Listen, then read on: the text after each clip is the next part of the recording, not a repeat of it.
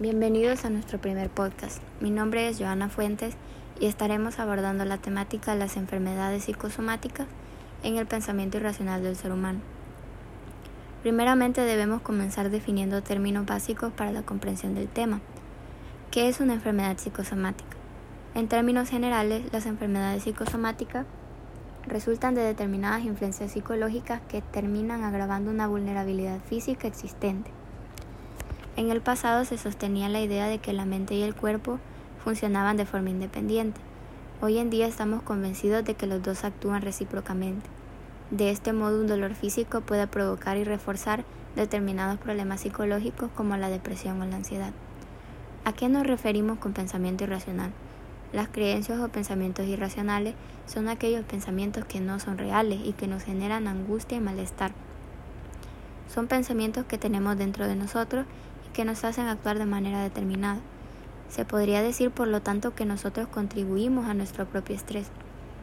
Para eliminar estos pensamientos irracionales se hace uso de la práctica holística, donde se hace énfasis en el hecho relevante que le haya sucedido a una persona en el pasado donde dicho hecho sería un factor desencadenante de hábitos dañinos que causan dolor o trauma a la persona. La práctica holística sugiere utilizar métodos como la respiración consciente, limpieza del campo enérgico y utilizar frases con pensamiento positivo. Primeramente, cuando la persona hace una respiración consciente, está eliminando toxinas de su cuerpo. Al mismo tiempo están ingresando en el torrente sanguíneo hormonas de bienestar como lo son la dopamina, endorfina, oxitocina y serotonina creando una sensación de calma y bienestar. De igual forma nos ayuda a calmar el dolor. Por ejemplo, cuando nos realizan una prueba de sangre, el laboratorista siempre nos pide que respiremos profundo antes de tomar la muestra para aliviar el dolor. Por otra parte, cuando hablamos de limpiar el campo de energía, nos referimos a armonizar nuestra mente y nuestro cuerpo, ya que durante el día tenemos contacto con personas y tentativamente nosotros tomamos una parte de la energía de la persona y se podrían preguntar de qué manera. Por ejemplo, una persona que se encuentra enojada con sensación de ira, si yo voy y le hablo, la probabilidad de que me responda enojado es muy alta. Entonces yo tomo esa energía, voy y la deposito en otra persona y así va en una reacción de cadena. Estas sensaciones o pensamientos negativos provocan un aumento en la producción de adrenalina, lo que provoca un desequilibrio del sistema nervioso. Y aquí es donde entran los dolores de cabeza, dolores musculares, taquicardia y entre otros.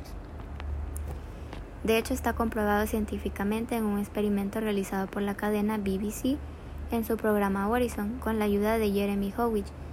Realizaron un experimento donde participaron 100 personas a las que se les daría un placebo o también llamada píldora ficticia, que no contenía nada más que arroz molido con rayas azules y blancas, empaquetadas en envases cuidadosamente etiquetados donde se advertía de efectos secundarios para que esto fuera más convincente.